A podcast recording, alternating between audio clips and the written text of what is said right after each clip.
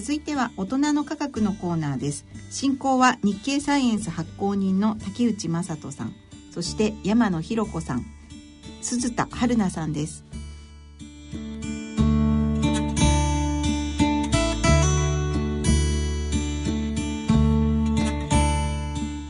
ご機嫌いかがでしょうか。慶応義塾大学大学院理工学研究科鈴田春菜です。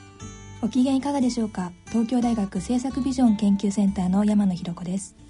このコーナーでは日経サイエンス発行人の竹内雅人さんにご出演いただき、科学の話題について解説いただきます。竹内さん、よろしくお願いします。よろしくお願いします。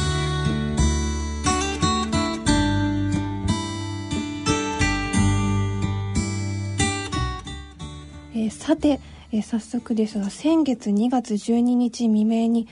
世紀を揺るがすようなビッグニュースが飛び込んできましたね。そうですね、はい、アメリカのですね、カリフォルニア工科大学などの、国際共同研究グループなんですけども、は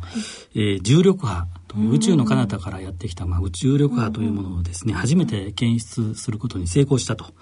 いうことを発表してですね、世界中が驚いているということなんですけれども、この重力波というのはですね、なかなかちょっと難しいんですが、ちょうど100年前ですね、このコーナーでもちょっと紹介しましたけども、アインシュタインが一般相対性理論というのを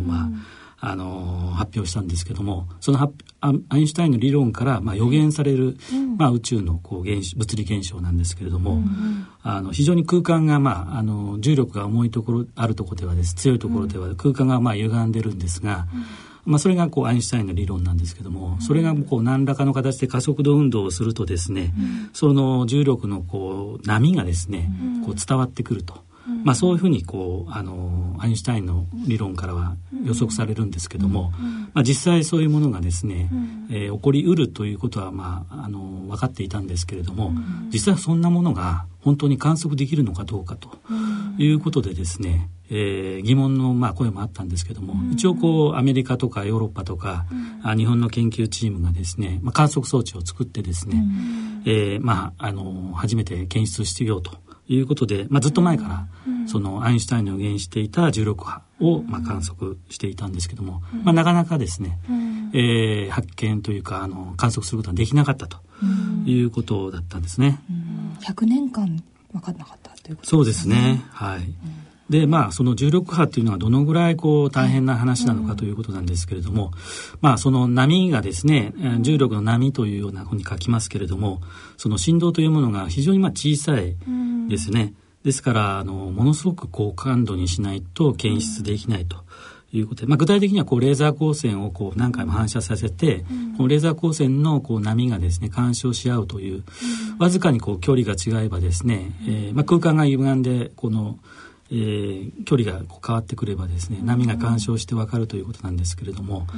いかんせんですね、太陽とですね地球の間の物差しとして考えるとですね、どのぐらいその物差しが揺れるかというと、水素原子数個分と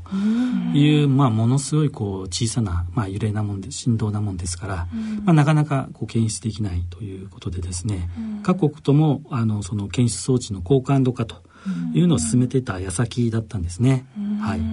そんなに微小な振動なのに、この15ページの写真にあるように理論とほとんど一致しているということなんですね。そうですね。ですから本当に綺麗な観測データが出たということでですね、世界中の研究者もこれを見てですね、納得しているというのが実態なんですけれども、実は私も修士1年の途中まで電波天文学の研究をしていまして、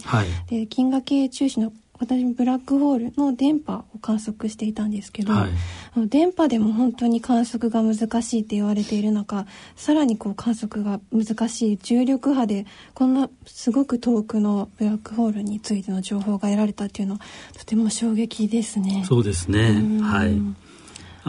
電波という話がありましたけども、宇宙の天体観測するときには、電波はもちろんですけども、もちろん目でですね、光でですね見るというものもあったり、いろんなこう宇宙の彼方から来るいろんな信号をですねキャッチするということなんですけども、今回ですね重力波というものをですね捉えることができたということで、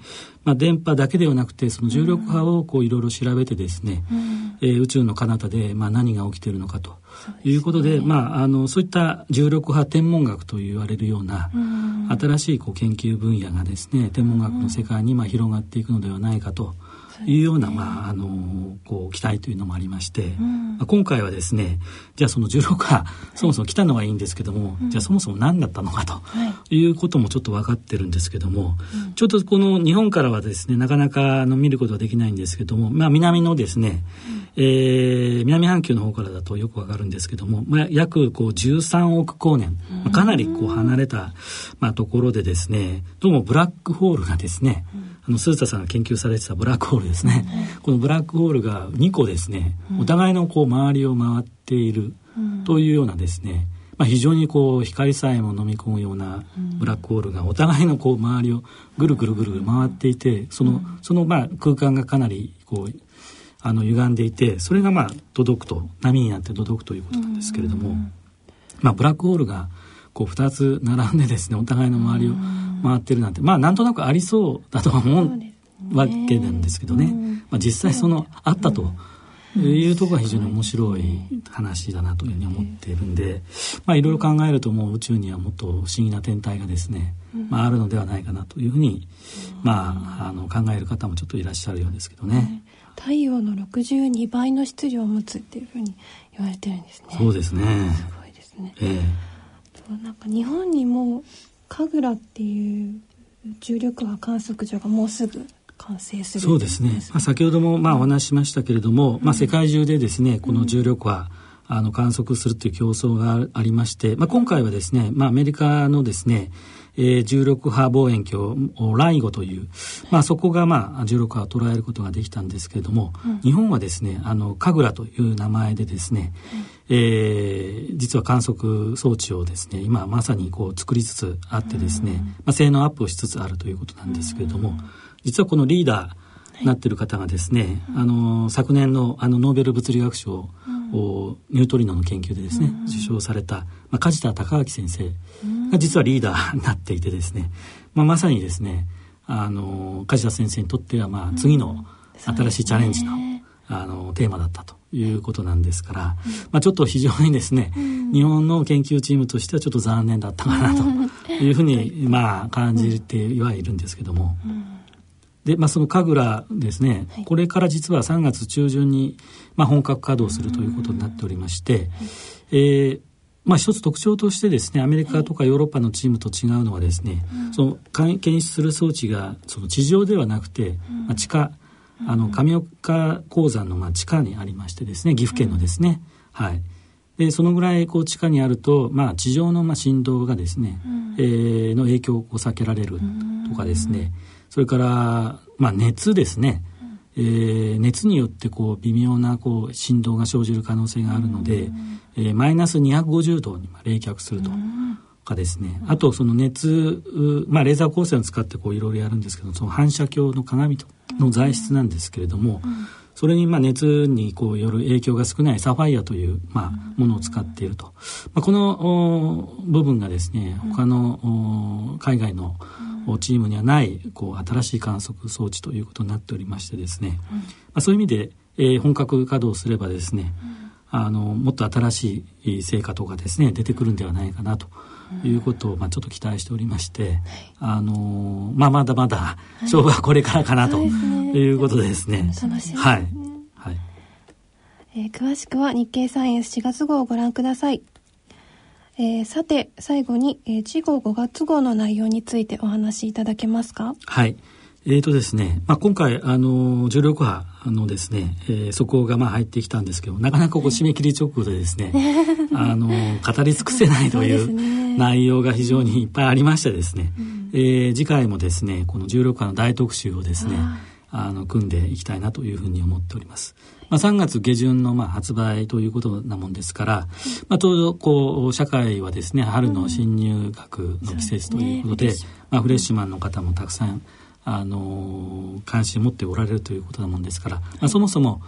重力波とは何ぞやというような、入門重力波というようなコーナーも作ったりして、非常に分かりやすく解説しようかなというふうに思ってますし、実際に日本の神楽もですね、稼働するということで、現地に行ってですね、稼働する雰囲気をですね、紹介するような記事を書いたりしてですね、そういった形でいろいろ大特集をやりたいなというふうに思ってます。はい、この重力波についてですけれども、日経サイエンスでは過去に何度も取り上げられたことがあるみたいですね。特集の記事が4本ほど実は掲載されてまして、なんと期間限定価格300円で現在ダウンロードができるということです。今日経サイエンスの記事は雑誌だけじゃなくて PDF の形でウェブからもダウンロードできるんですよね。そうですね、ホームページ上でですね、過去に何回もこの重力波の記事取り上げてますので、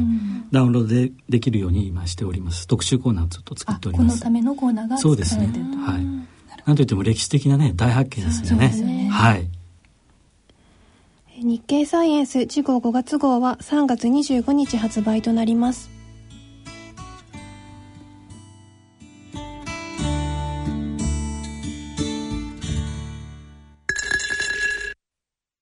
大人の科学のコーナーでした。